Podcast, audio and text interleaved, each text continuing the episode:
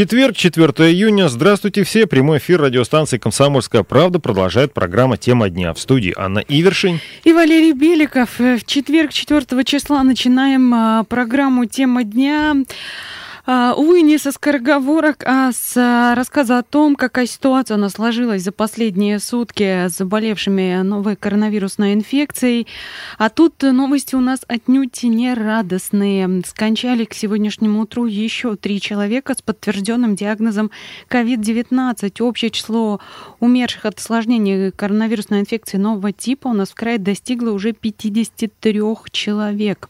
Что касается новых случаев заболевания, то за прошедшие сутки их подтвердилось 86. Всего в крае зарегистрировано 2819 фактов заражения. Среди заболевших 238 детей. В тяжелом состоянии находится 31 пациент. 14 из них подключены к аппаратам искусственной вентиляции легких. 254 человека в состоянии средней степени тяжести. Ну и за весь период у нас 1273 пациента выздоровели и, собственно, выписались из больниц. Да, тем временем мы каждый день наблюдаем а, прирост заболеваемости, то есть еще неделю назад а, мы говорили о том, что у нас 70 плюс а, человек каждый день. Это было на тот момент, во всяком случае, похоже на плато. Теперь у нас каждый день 80 плюс человек. И вот что это значит, вот ежедневный прирост, означает ли это ухудшение ситуации, или, может быть, э, это э, увеличенное, увеличивающееся число заболевших связано с тем, что растет и количество тестов ежедневно проводимых?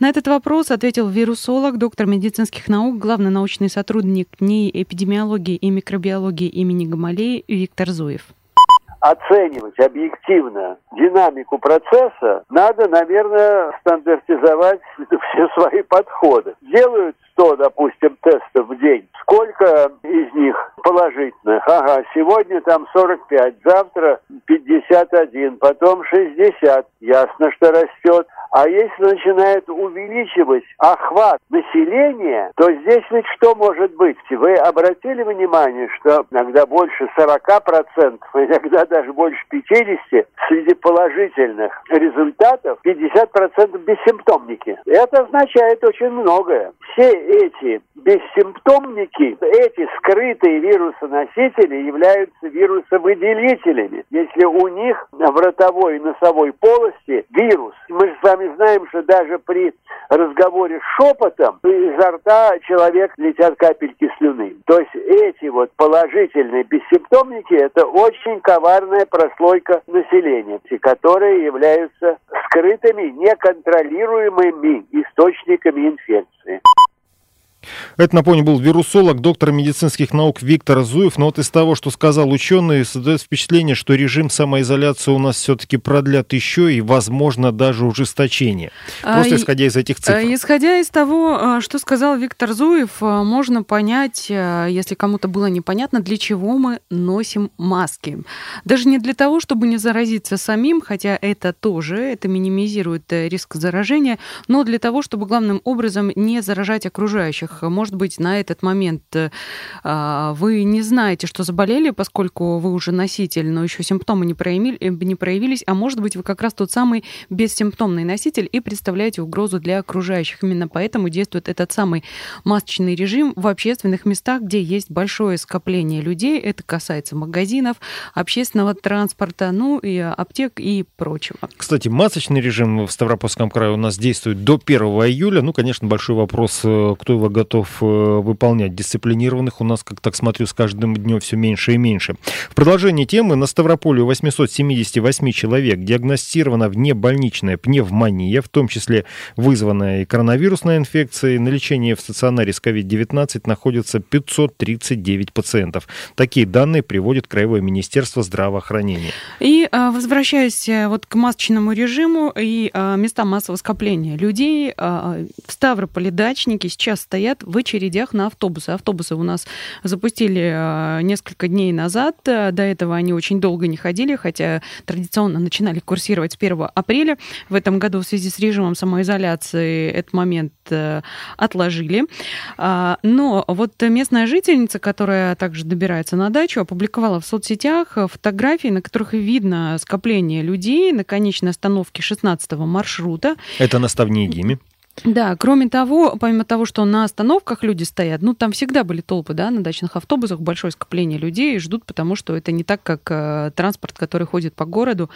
А, в автобусе люди тоже стоят, очень тесно прижавшись друг к другу, видимо, потому что количество автобусов также ограничено. Вот э, автор поста написал, что в такой ситуации даже трудно пошевелить рукой. О соблюдении какой социальной дистанции мы вообще можем вести речь в данной ситуации. И, кроме того, она же написала, сказала, что э, до того, как э, этот самый маршрут передали в частные руки, автобусы ходили с интервалом в 30 минут. Сейчас они ходят раз в 2 часа. И тут э, тогда становится понятно, почему люди набиваются в эти автобусы битком. Потому что следующую вместо трех автобусов придет всего один. Да, причем э, еще плюс ко всему небольшой. Ну да, в общем, э, дачники, э, возможно, стоят сейчас перед очень таким серьезным выбором и не, не, не сильно богатым в части выбора как такового. То есть либо ехать на дачу, или не ехать. Да, либо на дачу, либо болеть. Я бы даже так сказал. Вдобавок к коронавирусу по медучреждениям на Кавказе ударила еще и стихия. В общем, ураган устроил потоп в больнице и сорвал крыши. В правобережном районе Северной Осетии ввели режим, даже, даже ввели режим чрезвычайной ситуации. Да, пострадали несколько регионов. Это Северная Осетия и Чечня, Ингушетию. Немножко зацепило в Беслане, в частности, ураган сорвал несколько крыш, поварил деревья, оборвал провода, вот затопило, буквально затопило городской медицинский центр. Можно зайти к нам на сайт kp.ru, посмотреть, там есть фото и видеоматериалы. Что касается медицинского центра, то есть там вода по щиколотку стоит в коридорах, течет Э, и по стенам, и из потолка просто льется, даже на третьем этаже, а это этаж не последний, что там на последних этажах творится, э, страшно даже представить. Далее снесло кровлю у частного дома на улице Тамаева, оттуда эвакуировали шесть человек, в том числе трех детей, но вот там никто не пострадал, а снесли еще, а, снесены крыши на нескольких школах, детском саду, и жители 10 домов э, еще в одном северо-остинском селе сейчас выгоняют воду э, после потопа у себя в домах. Туда она зашла. В Чечне дела совсем не лучше. Там стихия повалила тоже десятки деревьев и рекламных щитов. Повреждены, опять-таки, линии электропередачи, газопроводы, крыши сорваны. Известно об 11 пострадавших, и один человек попал в больницу в тяжелом состоянии. Ну да, стихия вот э, не считается ни с вирусом, ни с тем, э, что сейчас пандемия. Нам с этим, к сожалению, считаться приходится. Так что будем говорить и о том, как обстоит ситуация в регионах Северного Кавказа на сегодняшний день. Республика Дагестан. Там до 122 новых случая за последние сутки. Всего 5463 заболевших, 4497 человек выздоровели, 287 умерших. Республика Северная Осетия. Новых 47. Всего 3151 заболевший, 2536 человек уже выписаны и 57 смертельных исходов. Кабардино-Балкарская республика новых 74, всего 3126 заболевших, 1457 э, выписались по выздоровлению и 25 умерших. Кабардино-Балкария вот продолжает держать ту самую планку 70+, которую она держит уже не первый день и даже не второй. Достаточно высокая заболеваемость, общее число инфицированных э, выше, чем у нас э, в крае, то есть тоже такая серьезная ситуация, хотя тех, кто скончался от осложнений, э, к счастью, меньше, чем у нас. В регионе, повторюсь, э, ситуация на Ставрополе 86 у нас новых случаев за минувшие сутки. Всего уже, уже подбираемся к трем тысячам. Вот там буквально нам пара-тройка дней осталось. 2819 случаев инфицирования в общей сложности. Это середины марта, когда у нас был завезен э, первый случай почти половина а, уже выздоровели, 1273 человека, 53 скончались. Очень высокий показатель смертности. Мы на на четвертом месте по Северному Кавказу, но тут везде э, ситуация, в общем-то, так себе, откровенно говоря. Ну да, вот взять к, к тому же Республика Ингушетия, новых случаев 31, 2228 всего заболевших, 1193 э, выздоровели, 60 смертельных исходов. Чеченская республика, ну там более, если это уместно, оптимистично, 13 новых, всего 1291 заболевший, 973 человека выписались по выздоровлению и 14 смертельных исходов. Я думаю, что вполне уместно, потому что Чечня у нас самый благополучный в этом смысле регион Северного Кавказа. А, самые низкие показатели заболеваемости, они перешагнули чуть за тысячу. А, если смотреть на остальных, э, где мы уже а, шагнули далеко, да, там за две, за три тысячи Дагестана и за пять, э, то, в общем-то, вполне себе. Вот э, догоняет, уже перегнала даже Чечню, Карачаево-Черкесия, где долгое время было все, казалось бы, благополучно, но потом и медработники в том числе там устроили бункт, э, привлекли к себе внимание. Сейчас э, прокуратура занимается проверкой того, что там происходило, поскольку не было у медиков и средств защиты.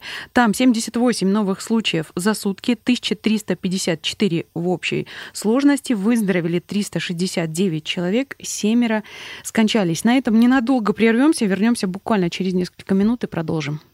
Ты снимаешь вечернее платье, стоя лицом в стене, И я вижу свежие шрамы на гладкой, как бархат, спине. Мне хочется плакать от боли или забыться во сне, Где твои крылья, которые так нравились мне? Где твои крылья, которые нравились мне? Где твои крылья, которые нравились мне?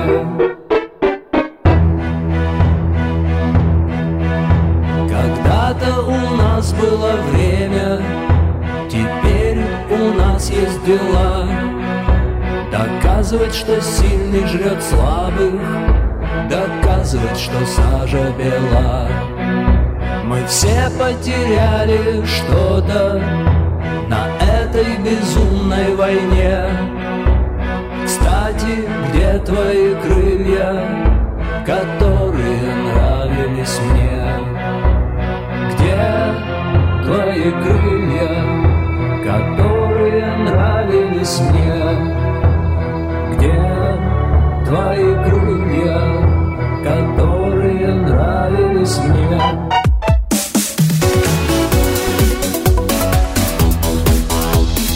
Тема дня студии Анна Ивершин и Валерий Беликов. Продолжаем программу «Тема дня». Рассказываем о ситуации с коронавирусом на Ставрополе и Северном Кавказе. Пришло сообщение в WhatsApp на номер 8 905 462 400. Пишет наш постоянный слушатель Валерий из Есентуков. Как я понял, из ежедневных новостных выпусков и разных ток-шоу некая властная группировка решила закрутить гайки и зажать народ. Мне кажется, что необходимо отправить коллективное заявление с просьбой о расследовании всего этого безобразия в Следственный комитет по ФСБ и Генеральную прокуратуру пора уже показать всем, кто стоит за этой коронной аферой. За этой коронной аферой, судя по всему, а, стоит э, биология вот как-то так. И, э, ну, мы, мы и вы, в частности, можете направить заявление, даже если не коллективное, хоть Следственный комитет, хоть в Генеральную прокуратуру.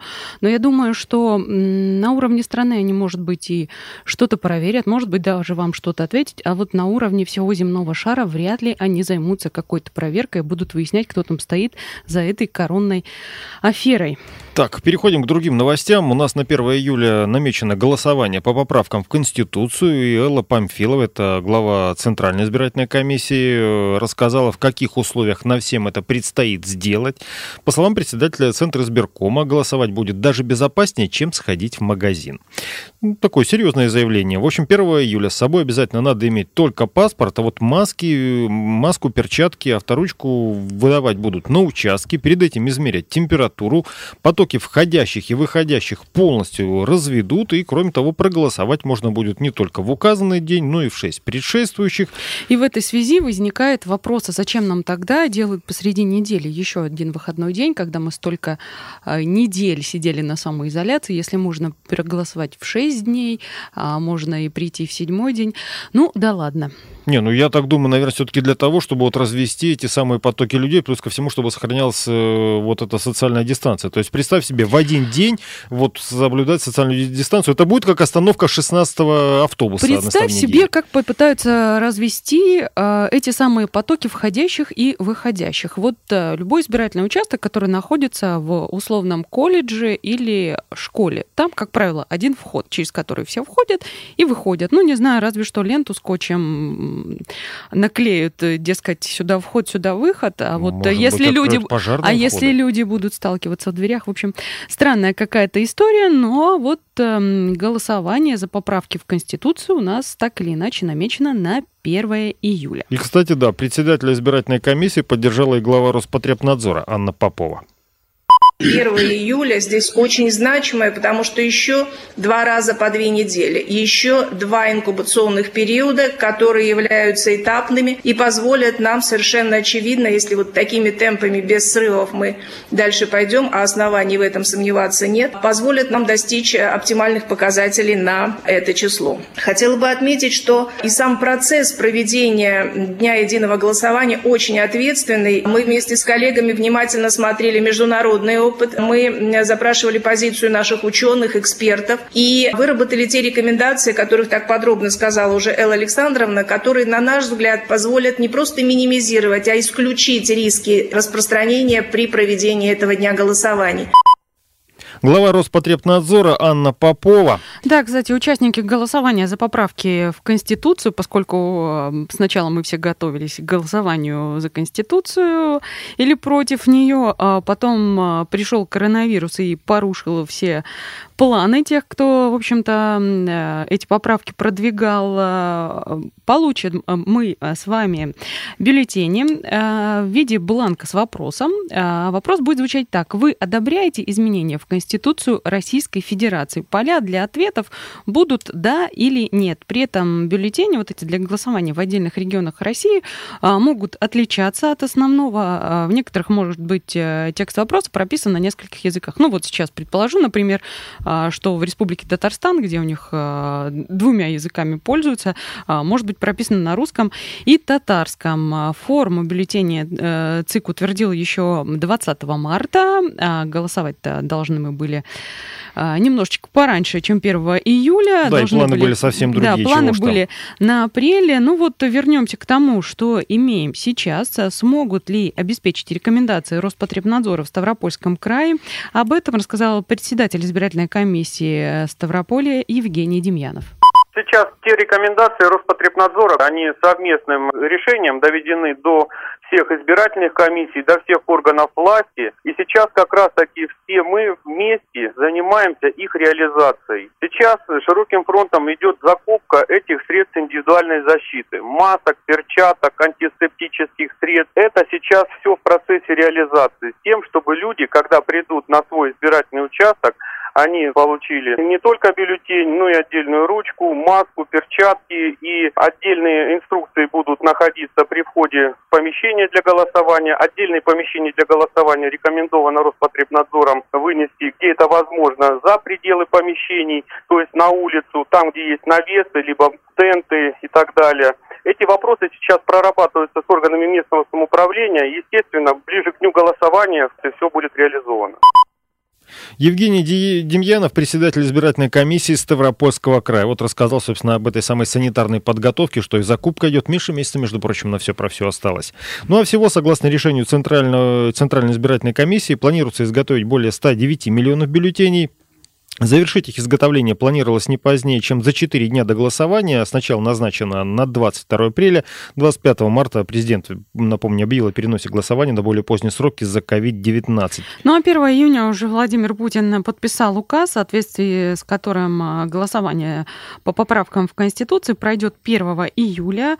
А, Причем одна из этих поправок предусматривает а, обнуление президентских сроков действующего главы государства, что позволит Путину баллотироваться на ближайшие ближайших выборах. Но а, эта поправка только одна из, э, всего их там несколько десятков, если не ошибаюсь, даже а, более сотни.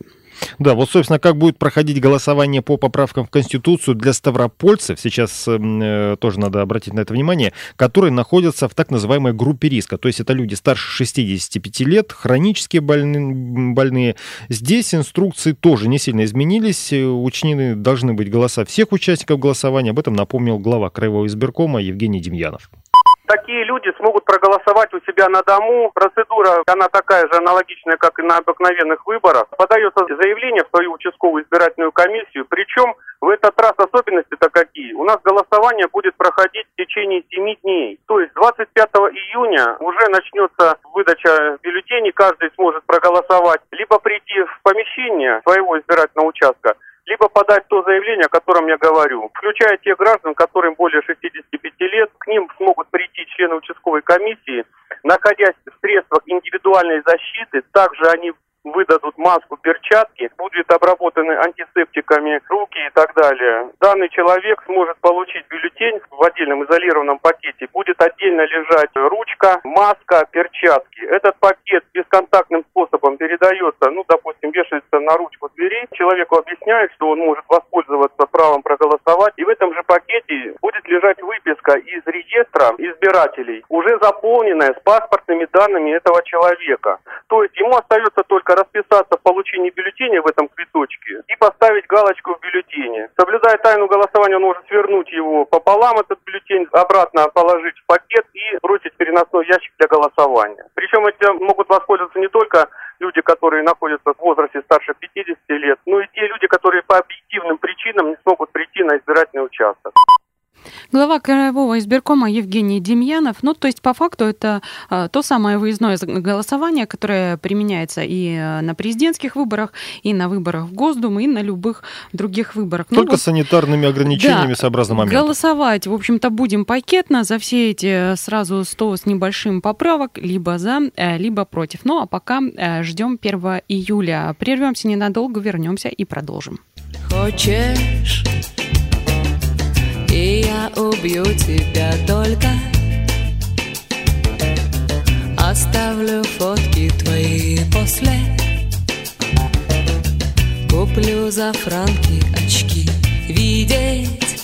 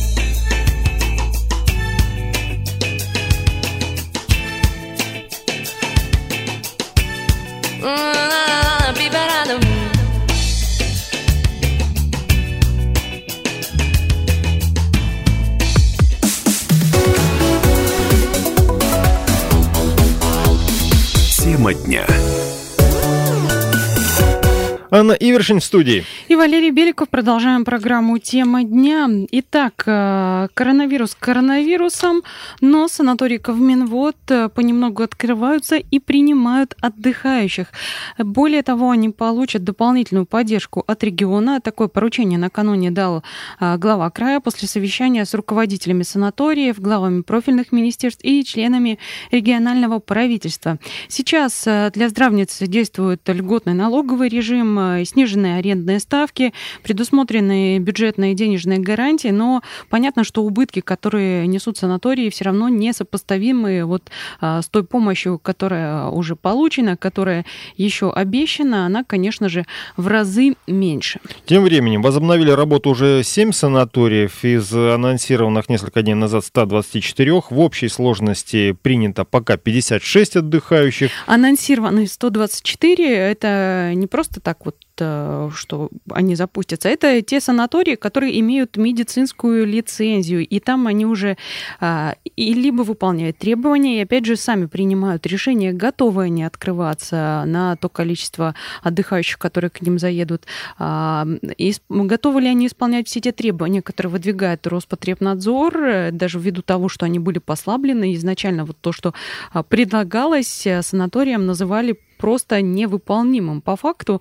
А потом, а, после долгих а, прений, совещаний, было принято решение э, сделать послабление. Сейчас, э, ну, вот эти требования уже выполнить можно. Ну, пока что цифра тоже все-таки не оптимистичная. 7 санаториев, 56 отдыхающих. Это в среднем по 8 человек на каждый санаторий получается. На курорты у нас прибыли гости из Краснодара, Москвы, Хабаровска, Екатеринбурга. 26 здравниц завершают подготовку к открытию. Ну, а одна из основных задач на данный момент момент. Это тестировать работников и отдыхающих на коронавирус. Одно из предложений, которое прозвучало на том же совещании у губернатора, с которым начинали третью часть программы «Тема дня», это проводить такие анализы на базе иммуноферментных лабораторий, которые есть в большинстве. Здравниц э, такую возможность предстоит только рассмотреть.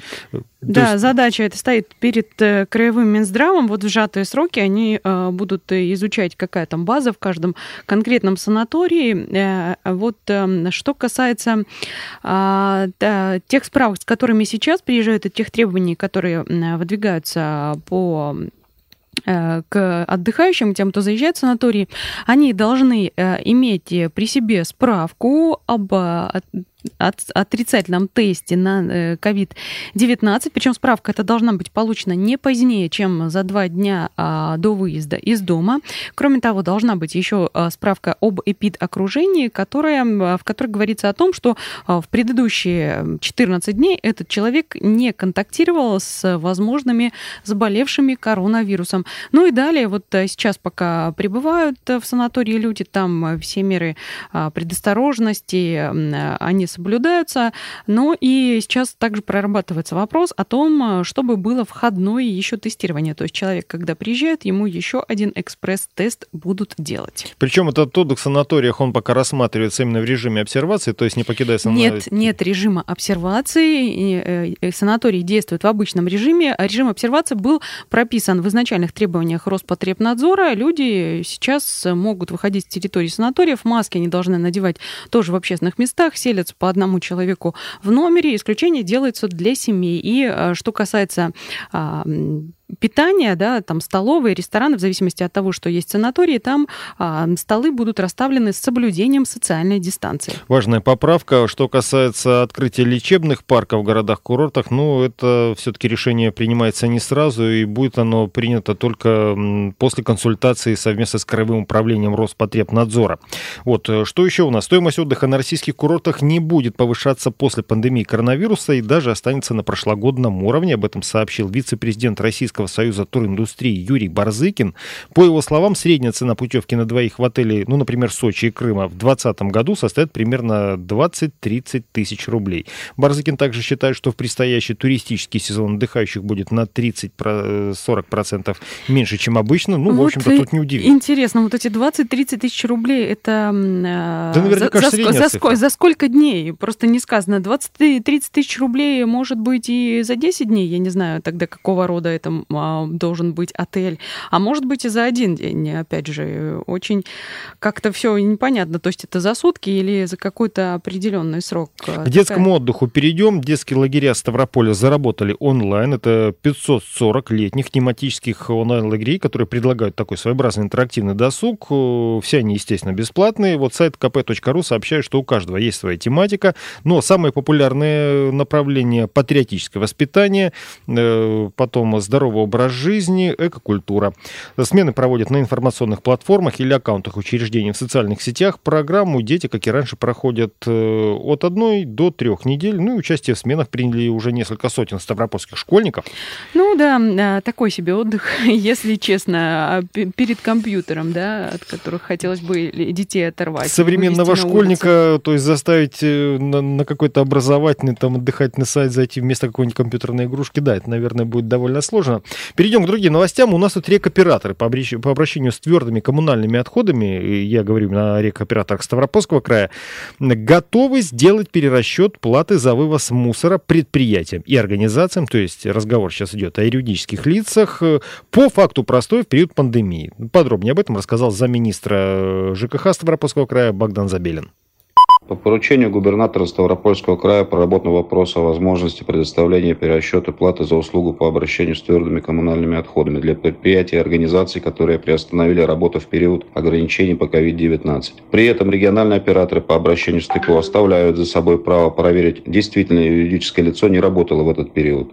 Для этого будут использоваться, например, фото и видеоотчеты с контейнерных площадок, используемых такими юридическими лицами. Если мусор в период ограничений не образовывался, вопросов нет. Если фото и видео подтверждения недоступно, проанализируют документальную сторону вопроса. Имело ли данное юридическое лицо право работать в период ограничений? Выдавались ли его сотрудникам специальные пропуска? Будут ли учитываться и другие подтверждения простоя которое может предоставить потребителю услуги. Квитанции с начислениями за коммунальные услуги в сравнении с любым другим месяцем или движение средств по расчетному счету в апреле 2020 года.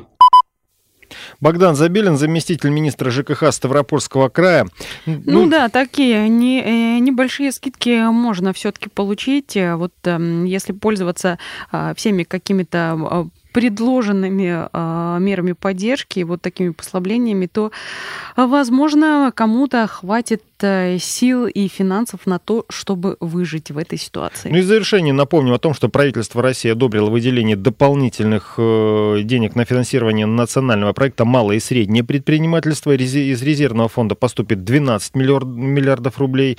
Э, Они, все их переведут в целевое распоряжение Минэкономразвития России. Ну и считается, что это поможет сохранить э, занятость порядка 150 тысяч человек. Упрощены, в частности, требования к заявителям. Исключено требование по отсутствию задолженности перед бюджетами. Поддержку также получат субъекты малого и среднего бизнеса в сфере торговли с учетом ОКВЭД под акцизной продукцией, то есть за исключением федеральных торговых сетей. На этом, наверное, и закончим сегодня. В студии работала Анна Ивершин. И Валерий Беликов. Всего доброго и будьте здоровы. Когда яблони расцветут, я приду к тебе с цветами. Ты посмотришь в окно, я уже тут. Стою с босыми ногами. Ты скажешь, как хорошо, что ты пришел с цветами. Но только я не пойму, Чё с твоими ногами? Ах, это роса Мои замочила сандали Зато твои глаза Блестят, как две медали. Когда яблони цветут Всем девчонкам нравится Чё бы им цветы дарили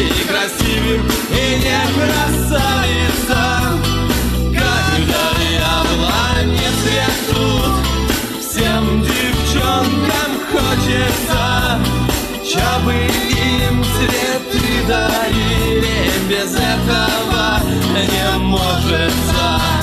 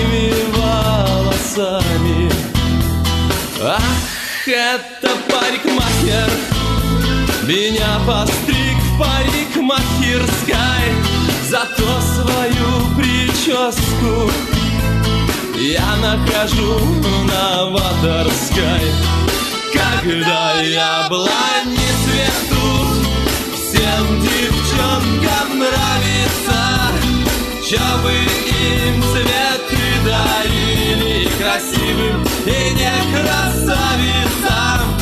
Когда я была не цвету Всем девчонкам хочется Че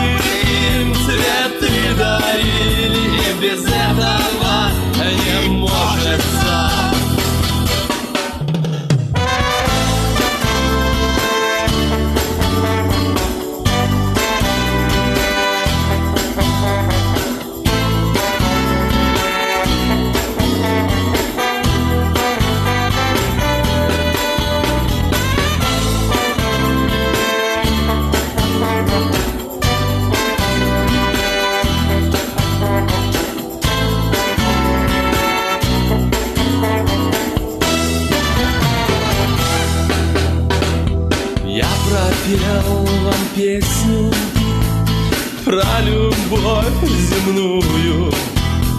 Сейчас еще раз припев, а потом пойду я. Когда я была не цвету, всем девчонкам нравится. Че вы им цветы дарили красивым и не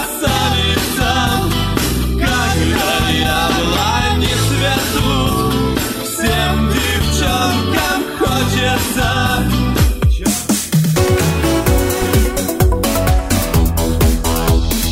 Тема дня.